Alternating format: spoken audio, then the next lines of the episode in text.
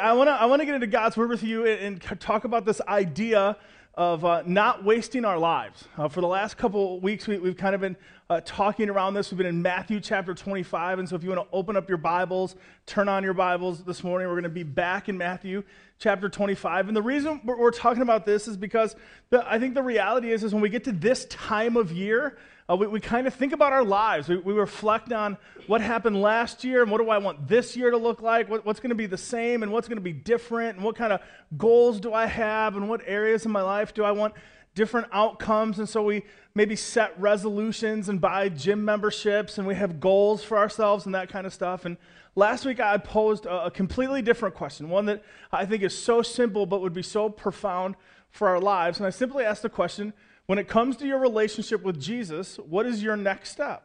And we talked about that if you have air in your lungs, if your heart's still beating, that I think God has a plan for you, that I think He has a will for your life, and He desires you to, to know Him and to walk with Him. And my guess would be is He has a step for you to take in your relationship with Him. So the question is really, really simple. What's your next step?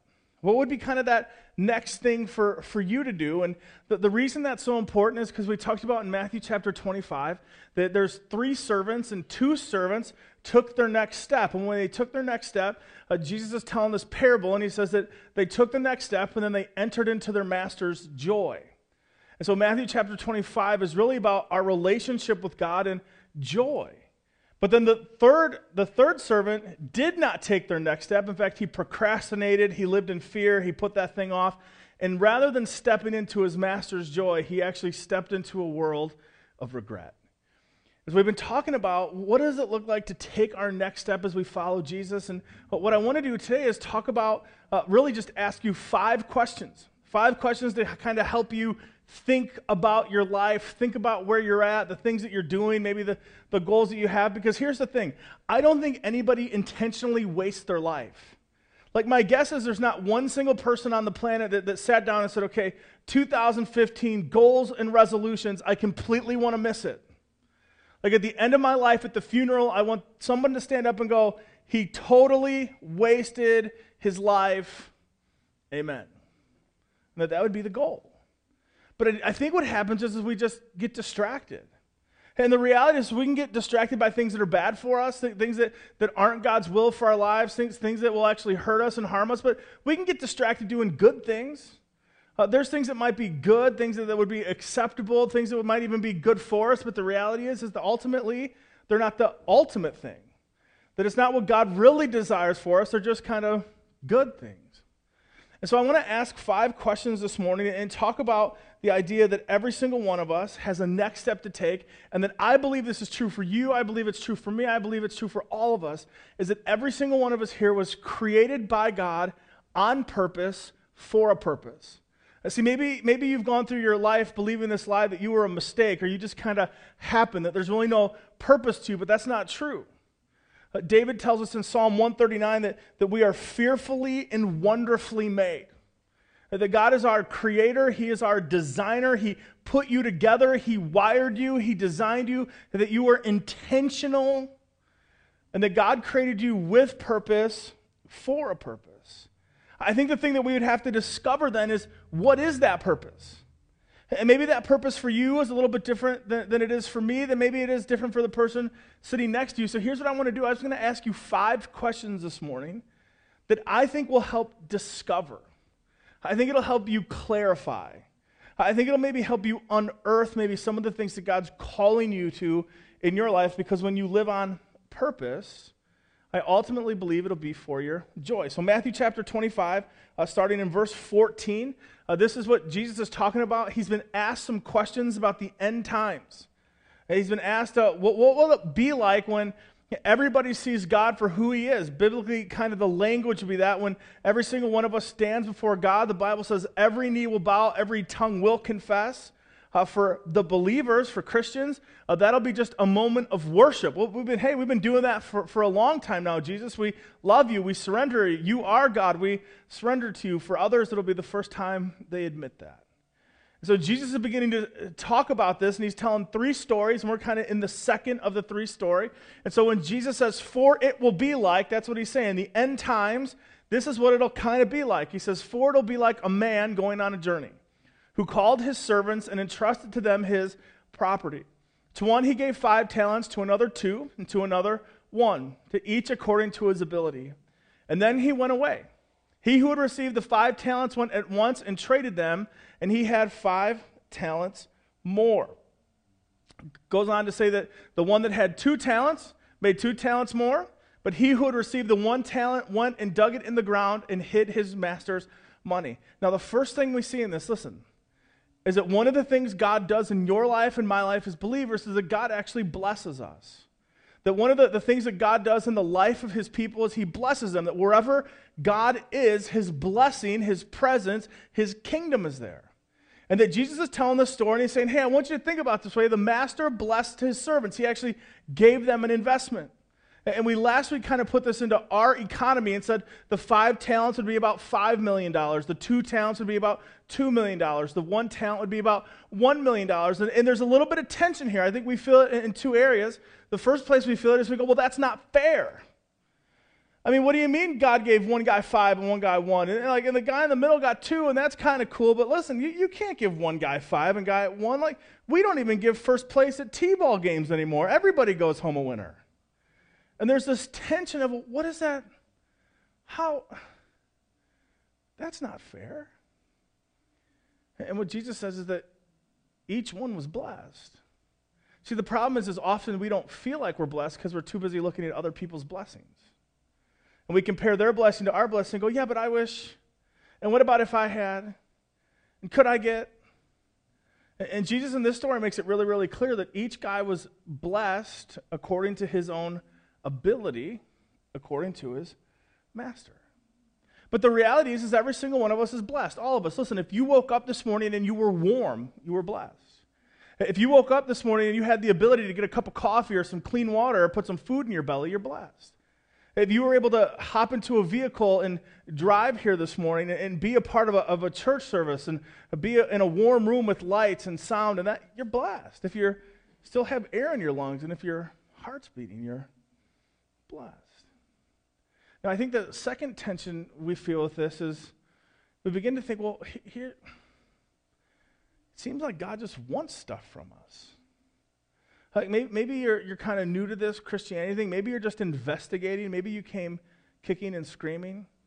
Uh, maybe you've been investigating and wondering who Jesus is and what it means to follow him. And maybe one of the hangups for you is he goes, listen, look, look, it's right there. God just wants stuff from me. Like he gave these guys some talents because he wanted them to do some stuff. And I just feel like God wants to take stuff from me. I just think God wants to use me. I think he just wants stuff from me. Two thoughts. The first thought would be is what do you have that God could not have already taken it from you if he wanted it, right? I mean, who's ever won the arm wrestling match with God? But second of all, that's not totally untrue. I think God does want to take some stuff from you. I think God wants to take your guilt. I think He wants to take your sin. I think He wants to take your shame. I think God wants to take your busting up, broken down, not going so well life and He wants to save you. He wants to give you hope and peace and redemption and life everlasting. That, that God wants to take us where we are in our busted up, broken down lives and say, listen, it doesn't have to be that way. Let me take all of that and I want to take it only to exchange you for something better. That you could have joy and that you could have peace and that you could have life, that you could have a relationship with God, that you could trust in Him and love Him, and that every promise of the Bible would be yours to believe in and to live out. See, God does want stuff from us. He just wants to take the bad stuff and replace it with the stuff that gives us joy. You see, this morning, here, here's just what I want us to kind of investigate together is how do you begin to discover that purpose? If it's really true that, that God has made an investment in you, which, according to the Bible, that when you get saved by Jesus, when you say, Hey, God, I believe in you, I confess with my mouth, and I believe in my heart, I surrender to you as Lord and Savior, and I want to obey you. That one of the things that happens that God places an investment with you because He gives you His Holy Spirit. And that the Holy Spirit does all kinds of things. The Holy Spirit reveals truth to you, the Holy Spirit reveals Jesus to you, the Holy Spirit uh, gives you a spiritual gift. And see that if everybody in the room who's saved, you have at least one spiritual gift, that God has placed a gift, an investment in you so that you could be about his kingdom. That you were actually created on purpose for a purpose. And what I believe is that when you discover that purpose, when you begin to live that out in your life, I believe, just like the servants in Matthew chapter 25, that you would experience joy. So the good news is, I'm just going to give you a bunch of questions this morning. We might even get out on time. It'll be awesome. Now, I can't guarantee that. Mike and Sue Friend got me a Venti Starbucks, and it's delicious. And so I'm a little inspired and caffeinated. Who knows what's going to happen? I got more energy than I did at last service. But here's five questions. Now, here's, here's kind of the hard part, is you're going to have to do some homework. You have to think about these things. I would suggest you take a piece of paper, maybe a napkin, maybe a journal, and think through these five questions for you because I think it, what at stake is your joy. And for me, it's my joy. So, first question is this What do you enjoy? What do you enjoy? Now, I got to I gotta kind of tag something onto this. We got to define this a little bit. What do you enjoy that brings God glory? Right? See, like some of you heard, What do you enjoy? And you're like, Sweetie, I can do that. See, he said. That's not what I said. what do you enjoy? See, all you that laugh thought about it. Sinners. Anyway, what do you enjoy? What do you enjoy that bring God glory? Now, I, I think this is really important because here's the deal. Here's the deal. A Christian is not simply someone who does not want to go to hell. That's not a Christian. That's just somebody that doesn't want to go to hell. A Christian is someone who believes in Jesus and has surrendered their life to him and follow him, taking step after step of obedience. That's what a Christian is. That a Christ follower is actually someone that says, I believe in you, Jesus, I've been saved by you, and I give my life to you. Now, here's one of the things that's really interesting about being a Christ follower. Is the Bible says that as Christians, our lives are supposed to be marked by joy. And I think part of the problem the world has with the church, I think part of the problem the world has with Christians is they go, Where's the joy? In fact, if I can press down on this just a little bit, the reality is some of the meanest people in the planet are church people. I mean, not here at the 11 o'clock service, other churches at other services. But the reality is that some of the meanest people on the planet are people who call themselves Christians. In fact, recently I had a conversation with a guy. And it, one of the things that's just true about my life is conversations always get interesting when I tell people I'm a pastor. Like you can kind of gauge the conversation on what happens after the word pastor comes out of my mouth. And so, what I usually talk about with people is taking next steps. Hey, I just want to see people take the next step on their journey. And sometimes people can, can, can get into that conversation and so I was talking to a guy about the spiritual journey, and he was all about the spiritual journey. So we had a lot of stuff to talk about. And so I, told him I was a pastor, and the very next thing he told me was that part of his story was that when his family was going through stuff, when he was in about junior high, the church in his local community came to them and basically hurt them, was hard to them. In fact, accused his parents of satanic worship in their home. And I asked him, how did they get to that, bro? Like, are there like animal bones in your front yard? Like, well, I mean, how, how did they come to that? He goes, I have no idea.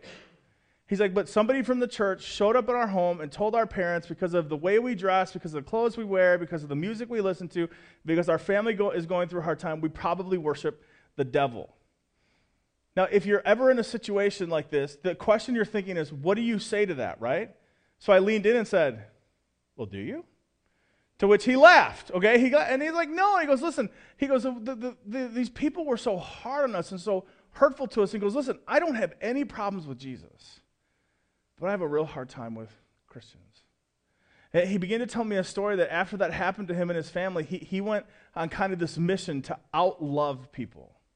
And so he told me stories about how he's given his car away, that he, there's been times in his life where he had a vehicle and he knew somebody that didn't. So he said, Here, just take the keys, it's yours. That, that he would, he, this is true about this guy, he would give you the clothes off his back. And he, he's kind of on a mission to be better than Christians, to love people more than Christians love people, and to do more good than, than that. I, I think that's great. He can do that. But ultimately, here's what I know about him that piece of his heart that's empty, that piece of his heart that's never satisfied, will never be satisfied until he meets Jesus. And one of the things that's hanging him up in his journey he had such a hard time with people who were supposed to be filled with joy but instead they were incredibly mean and incredibly hurtful. It's kind of like the great philosopher Taylor Swift said Why you gotta be so mean? And see, I think one of the best evidences that there is truly a God in heaven is that the people who claim to know him and love him would be filled with joy. See, Jesus is not after our begrudging submission, he's after our joy. I would offer you that Matthew chapter 25, 14 to 20 is really about who we see God to be, our relationship with him, and our joy. Because two of the three servants enter into the master's joy, and one enters into a world of regret. And this is what I believe about you, and this is what I believe about me. Is God created you on purpose for a purpose. And when you begin to discover that, when you begin to live on purpose, I actually believe it will be for your joy. So here's the question number one What do you enjoy that brings God glory? Question number two What do you do well? What do you do well? What are the things that you're just good at? Now, here's the deal. In a room this size, this is what happened. I asked the question, What do you do well? And at least one person in the room went, Nothing. I don't do anything well. Not good at anything. But the reality is, is Scripture says that you were fearfully and wonderfully made. See, if you respond to that question and say, listen, I don't do anything wrong, what you're really doing is mocking God. Saying, listen, you messed up, bro. But when you created me, you crossed some wires, you forgot some nuts and bolts. Like, listen, there was no assembly required, but you missed some stuff. And like, like I just, I don't do anything well, and that's not true. God created you on purpose, with purpose. And there are things that you do well that other people do not. Listen, some of you, like some of you just love organization. Like just out of nowhere, it's like the wind kind of blows a certain way, and you're like, you know what I'm going to do? I'm going to organize something. And it brings you joy. Like, like you, you walk into your home and you're like, I can't find the salt and pepper. And your spouse is like, I organized them in alphabetical order in the spice drawer. So you need to be in the S and the P for salt and pepper. And you're like, I, I don't even know. I don't even know what happened here. Some of you have calendars that go out for the next 27 years. Like you're like outdoing the Mayans with your calendar, right? You're like, you're just like, and it's color coded, and it's like everything in green is for him, and everything in red is for, for her, and the kids are this color, and like, and like the life is planned, and, that, and that's awesome. Some of you have files that are all nice and neat and color coded, and like, I have trouble spelling the word organization. There's a Z in there somewhere, okay? Like, I know that. But some of you are organized. Listen, some of you have the gift of mercy. Like, like some of you can just get into a person's heart and situation and, and speak truth to them and, love them. And, and, and it's amazing. It's an incredible gift. You do that well. For some of you, you're creative. You, you can sit down with a paper and pen or and crayons, and you can make things happen that other people can't. Uh, so, some of you are able to write poetry and play music and, and write music, that you can create websites and blogs, and, and you can take nothing and create something. You can do that, and other people can't. Uh, some of you are incredible problem solvers. And it actually is really exciting to you. For, for some of you, you have the ability to work with your hands. You're like MacGyver.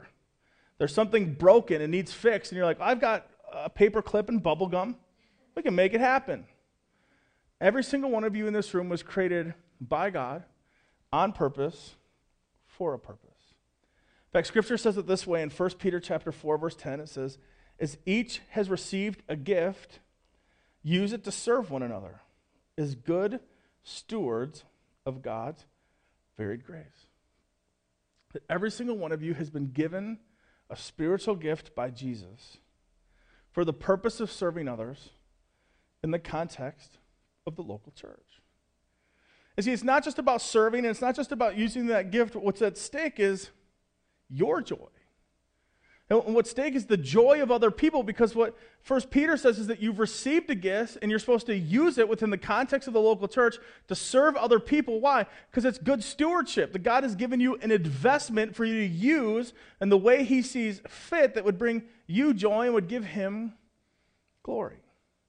Now, just two things to consider. One of the things that happens is it is possible for some people to enjoy doing things that they do not do well. You ever been to that church service? Where some, some churches have that thing called special music. And it's usually about offering time, and someone shows up for special music who really, really loves singing, but they can't do it that well. And so they stand up with the microphone and they open their mouth, and things come out. And usually it goes something like this God told me to sing this song, and they start singing, and you're like, You told them this? This is your idea? Because the reality is, like, if a cow got caught up in a windstorm and brushed away, it would probably be prettier than what's happened on the stage. And I know that's offensive, and somebody think, well, they have a good heart. And I go, I didn't hear their heart, I heard their voice, and it was bad. It's bad. They enjoyed it, we did not. Like, there's a whole show that has figured this out. It's called American Idol. I think it's on its 100th season. And they just base this whole show on, well, why are you here today? Because my mom and dad love me and say I can sing. And then they sing, and these people go, no, you can't sing. And we laugh because we think it's kind of funny. Listen, some of you enjoy doing stuff that you don't do well. Some of you do stuff really, really well that you don't enjoy.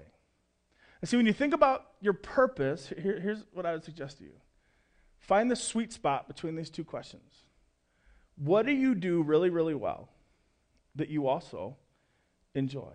Now, listen, there's some area of our lives as believers that we're just called to do stuff, whether we like it or not. Like the Great Commission, Great Commandment, like you don't get to argue with God about that one. Like Timothy and Paul had this conversation where Timothy tells Paul, Hey, I'm just not that good of an evangelist, so I don't think I'm going to do evangelism. And Paul goes, That's cute. Do the work of an evangelist. But I'm not gifted. No, that, that's okay. Like as a believer, there's some things you're just supposed to do. But When it comes to this purpose thing, I, I want you to look for this sweet spot. What do you enjoy? And what do you do well? And once you answer those two, answer this third one. What bothers me? What bothers me? Now, when I ask the question, what bothers me, here, here's what I'm not talking about. I'm not talking about bad drivers, okay? Because bad drivers bother everybody. Like, I think when you get your driver's license, you should have to take an IQ test. And if, if you don't pass a certain, you know, like, you just don't, you just don't get the driver's license. Because listen, bad drivers bother me. They, they bring out an ugly side of me instantly that I didn't even know was there. I'm not talking about bad drivers. I'm not talking about men that wear capri pants, okay? Because that bothers me. I actually find that offensive, quite honestly. And it bothers me in way like the bad drivers. It just happens. Listen, I'm, I'm not even talking about things like fashion scarves in the summer. Like, I don't know why we turn on the air conditioning and then we put scarves around our, are next to look cute. I just don't get it. Like those bother me, but that's not what I'm talking about. And listen, I know for some of you, I, am I'm, I'm new, and you're like, what is this guy doing? That's offensive. And it is offensive. I just don't fear men in capri pants. I fear men in Wranglers, okay? So, like, it, it, the guy in capri pants, I'm sorry, you can get back in your Prius, wear your capri pants, drive home, eat hummus, and pet your cat. I'm just there. I'm just there, okay? But we're not talking about that stuff anyway. So you all off track. We're not talking about what I'm talking about when I say what bothers you is what breaks your heart. What breaks your heart? What is that thing when you think about your neighborhood, your schools, your county, your state, your nation, this world? What is that thing that you think, you know what, someone should do something about that? We can't leave that one for long. You know, it really seems like someone should step up because it really bothers me that that's going on. As a guy who's planting a church, I just feel uh, drawn to the book of Nehemiah over the last few months.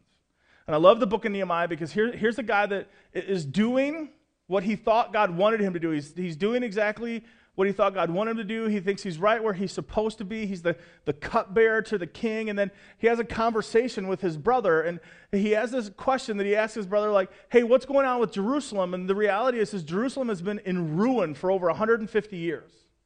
But the problem is, is that in the Old Testament, God made a promise to his people that he would be the God of Jerusalem and that people would actually look to Jerusalem and it would be living evidence that there is a God and that the Israelites are his people and that he is the God of that city.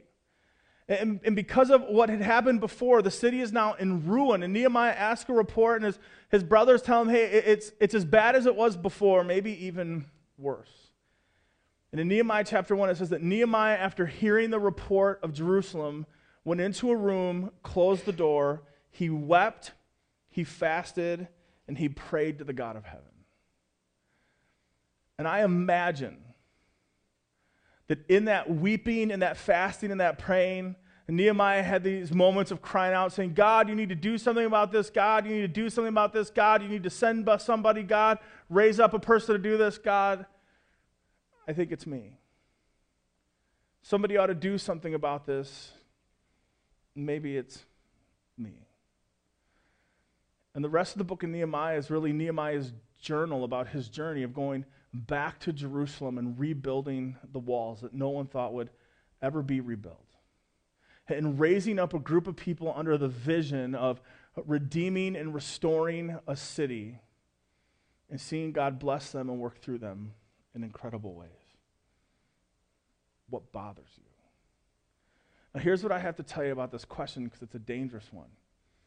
As you wrestle through this, what bothers me, here's the deal. Some of us, when we answer the question, that we'll have this tendency to go, you know what bothers me? You know, there's this thing going on and we ought to do something about it, and our response is we'll call the church office first. And we'll call the church office and go, you know what, this bothers me, and someone ought to start a ministry to solve it. Listen, when you discover what bothers you, it's a simultaneous call to get off the bench and get your hands dirty and do something about it what bothers you.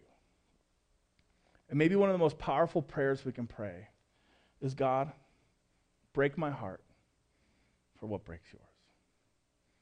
God, break my heart for what breaks yours. Hey, maybe the reason I love Nehemiah so much is because I, I can relate to his story. That I was a guy that was doing exactly what I thought God wanted me to do, was right where I thought I belonged, and didn't see any change on the horizon. And over a period of time, there was this thing that just kept bothering me. And no matter what I prayed, no matter what I did, no matter the people I, talked to, I, I couldn't get away from it. But it started to bother me that there was this little county just west of here called Boone County. And listen, just, just between you and me and everybody else listening online, it'll be our secret. Uh, Boone County is not large. Bo- Boone County is kind of this small agricultural community in Illinois that most people have no idea what it is because it's like, you know, this big on the map. But in Boone County, let's just say there's 55,000 people in Boone County, so it's not large. But of the 55,000 people that live there, 34,000 do not know Jesus and have no relationship to a church. Now, here's the deal that just started to bother me. And it, it kind of went from something like, hey, God, I, I think you need to do something about this. Hey, God, who could I pray for so they could go do something about this? To, me one time having a, a light bulb moment and going, I think I'm supposed to do something about this. Now, now here's the deal, because I, I just got to make it clear. When I think about the 55,000 people that live in Boone County that have no relationship to Jesus and have no relationship to a church, I think the answer is a new church.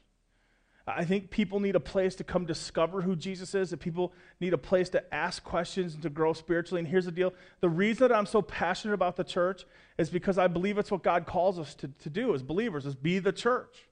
I love the church. I'm passionate about the church. I believe the church is Jesus' idea that the gathering of believers globally is the only thing that Jesus ever uses the illustration for, where he calls it his bride. That he loves her so much and I think the church, although it's not the end all, is also a place where there's all kinds of commandments in the New Testament that can't be fulfilled in any other place than the local church. I just think the local church is a really great place for people to get saved by Jesus and to grow spiritually and to serve one another. I just believe that. And we live in a time and a culture where there's all kinds of people who have different debates about church, what it is and what it isn't. Should you own a building? Should you not own a building? Should you meet in a home? Should you not meet in a building? And like, it, gets really aggressive. And this is what you should just know about me in case you're thinking about debating on this. I'll just punch you in the throat because that's just where I'm at right now. I love the church. I believe in the church. The church isn't perfect. It'll never be perfect. And the reason it'll never be perfect is because you're here and I'm here. We got a bunch of hurting, broken, hypocrite people, all broken and in need of grace. So this will never be perfect. Sometimes we miss the point. Sometimes we get it wrong. Sometimes we totally mess up. But thank God that there's grace.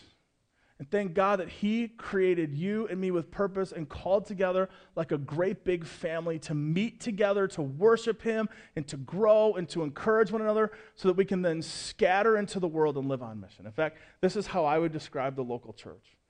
The local church is a community of regenerated believers who confess Jesus Christ as Lord. In obedience to Scripture, they organize under qualified leadership. They gather regularly for preaching and worship. They observe the biblical sacraments of baptism and communion. They are unified by the Spirit. They are disciplined for holiness and scatter to fulfill the great commandment and the great commission as missionaries to the world for God's glory and for their joy. And see, the thing is, is there's 34,000 people in my community that have no relationship with Jesus, and they have no relationship to a church. And it's not because they can't find a church to go to, because there's tons of them. See, as we began to pray about that, that began to bother me, and I thought maybe it's because we need to start a new church that does things differently. And all of a sudden in my own life, there was this thing that bothered me. And all of a sudden it was going from, hey, somebody should do something about this. Maybe we should do something about this. To, what would it look like? And we kind of came up with these three core values that we think are, are really, really biblical. We said, what if we planted a church that was just passionate about three things? What if we were passionate about, about people belonging? What if one of our core values was that this is a place that you could belong? This would be like cheers without the bar. Everybody would know your name. That you would come in and, and, we could be a great big family, that you would have relationships, that you could be connected, that you could actually come into a place and share your burdens, the things on your heart. You could share your failures, that your brothers and sisters in Christ could convict you and converge, uh, encourage you, that they could help you. And that you just feel like every time we walked in the door, like this is a great big family gathering and I belong here. We're passionate about that. Many of you have experienced that because that's what this place is to you, isn't it? Belonging is important. And not that there's even strings attached. Like we would say, hey, you don't even have to believe to belong. You can just come hang out and be part of the family. But our goal isn't for you just to belong. We're just not a club. We want you to believe in Jesus. And so we'd be motivated by belonging because we want to have the opportunity in the relationship to tell people about who Jesus is so they could open up their Bibles and get into the Word of God so it would be powerful for their lives so they could discover the God of the Bible and by His grace surrender their lives to Him and be saved. But the goal is not just believing either. See, we want you to belong and we want you to believe so that you can become all that God wants you to be. So you could discover your identity in Christ, so you could begin to understand the values and the truths of the Bible and apply them and live them out in your lives. So Redemption Church is a church where you can belong and believe and become. And see, the thought that drives us is we just want to change that number, 33,000. By God's grace, next year I just want that number to be lower because it bothers me. And it was in the process of that bothering me that I think God gave me a new purpose. Now I can do this because I have the microphone. Here's how you can be praying for us. Uh, many of you have, have been praying for us, and we, we need it. We greatly appreciate it. Uh, some of you have been supporting us. Meadowland as a church has been supporting us, and we're incredibly grateful and we're incredibly blessed. The reality of planting a church is it's really, really exciting. It's really, really scary. There's lots and lots of faith, and there's lots and lots of terror. And that's just like Monday. I mean, that's just what tomorrow is going to be. And, and, so we need your prayers. We need your support. And so here, here's just a couple things that you can be praying for us. Next week, we actually have our first ever Sunday morning preview service. So we're inviting all kinds of people, and there's this thing about church, like when you meet in the evening, where people are like, "That's not really a church," but like you do the same thing on Sunday morning, and people are like, "Oh, that's a church." So we're going to meet on Sunday morning and have our first preview service. It's open to the community. Uh, we're in the process of acquiring all kinds of equipment and stuff that we need to be a church and do ministry with excellence. And so uh, we're trying to do all that on a shoestring budget. Like I just call people asking for deals. I send them pictures of my children, kind of like those advertisements on the TV. Just, you know, like, look at these children. Do you really want to charge me full price? Everybody's charged me full price, so I'm, i got to change the strategy. So, um, it, so we're trying to do that. Like we just ordered like the rest of a sound system, and I'm nervous because it's like getting delivered to my home. And so like I'm calling the distributor, like, well, do you know who's bringing it? And he's like, UPS. I'm like, do you know the guy's name? How many boxes has he dropped? Like, how long has he been with the company? Like, I, I, can't afford to buy another one of these, so this has to come here safely. Do you sell insurance? Can I get an insurance package on this thing? So we're trying to do all this stuff, and, and it's a huge step of faith for us. In fact, the reason we're doing all this stuff is because we've kind of nailed it down and we are officially having our official grand opening as a church in nine weeks on March 15th. And so we're going to launch ahead of Easter so that we can be ready for Easter. So please be praying for us. We're, we're forming teams, we're getting people to set up and stir, serve. There's all kinds of work that needs to be done, but we're doing all this for one reason. For one reason. It's because we hope that God would use Redemption Church as a place to change lives by Jesus and to see disciples made. So please be praying for us. Because listen, I'm doing what I'm doing today because I paused long enough to ask the question what bothers me? And it led to me a place I didn't think I was really going to go, and I'm doing something that I, I didn't think I was going to do. But the question for you is what bothers you? So, what do you enjoy? What do you do well? What bothers you? Question number four What opportunities are in front of you right now? What opportunities are in front of you right now? One of the mistakes I think we make as Christians a lot of times is all too often we offer God our plans instead of offering God our hands. We tell God, hey, this is what I want to do. Hey, this is kind of the plan. Hey, I'm, I'm going to do that tomorrow. But the reality is, none of us really serves Jesus while planning for tomorrow. What opportunities are in front of you right now? What kind of relationships has God given you? What kind of opportunities has He placed in front of you? Maybe you need to take this step today so you can actually find your purpose tomorrow. What kind of opportunities are in front of you right now? Now, here's the beautiful part. If your answer to question number four is, I'm not really sure, Steve and the elders would love to help you figure that one out because there's all kinds of opportunities. We can have you on a ministry team by next week, ready to go. So if you're serious about this one, there's all kinds of opportunities. There's all kinds of places. There's all kinds of things where you could take a next step and step up, and it would be for your joy, God's glory, and the benefit of other people. What opportunities are in front of you now? Which leads me to question number five Who? Who? Who are you going to live for? When it comes to your life, who are you going to live for. Because who we live for ultimately sets the direction and the joy of our lives. Matthew chapter 25, verse 19. Now, after a long time, the master of those servants came and he settled accounts with them. And he who had received the five talents came forward, bringing five talents more, saying, Master, you delivered to me five talents. Here I have made five talents more. His master said to him, Well done, good and faithful servant.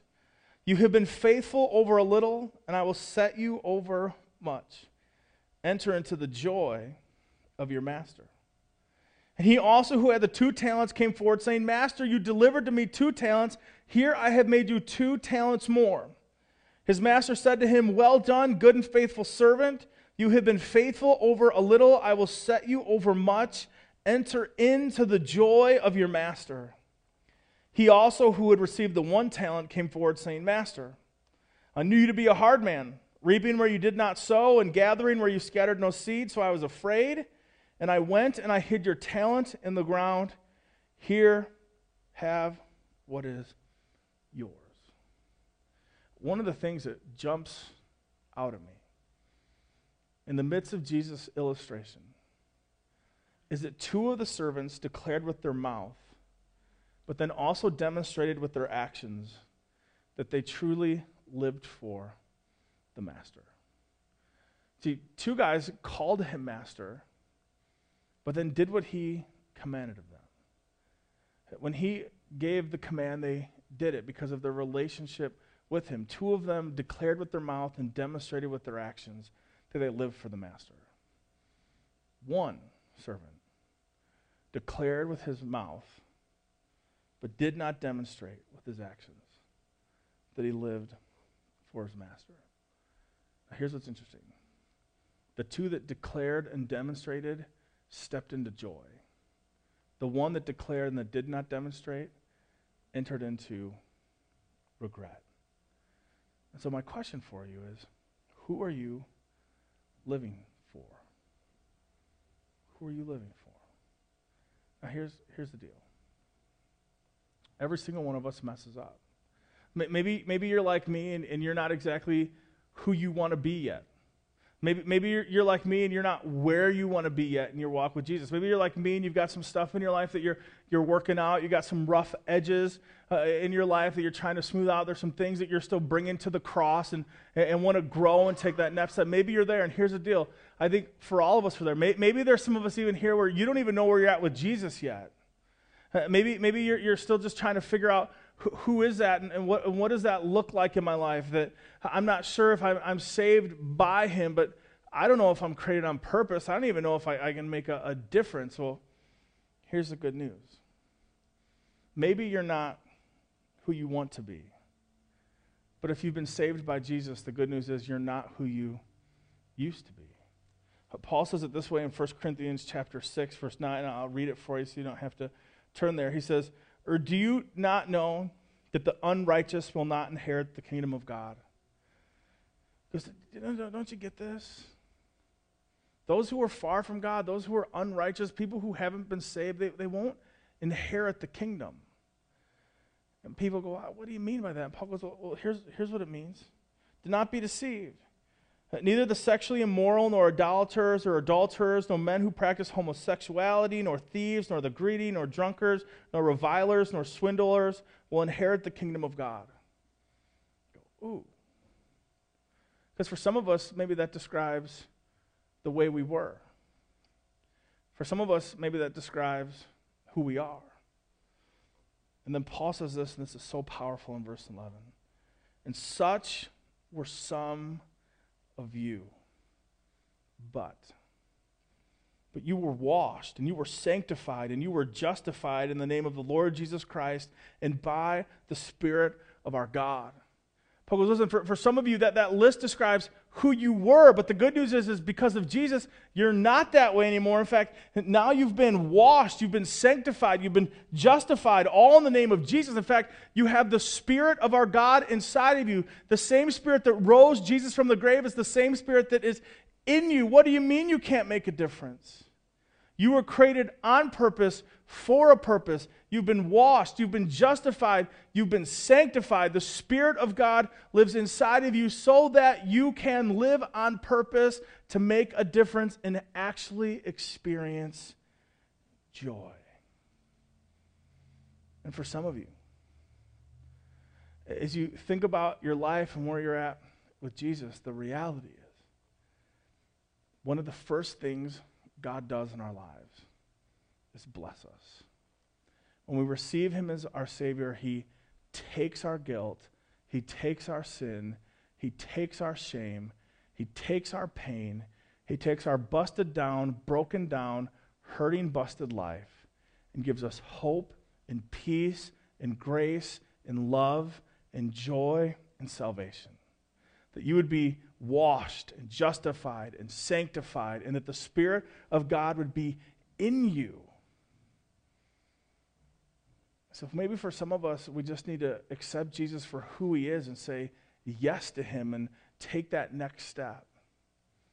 For others of us that maybe already know who Jesus is, maybe these five questions will help bring some clarity to us and help us discover that we were created on purpose for a purpose. When we discover our purpose and take a next step, it'll give us joy. Let's pray. Father God, we come before you this morning. We thank you for this day.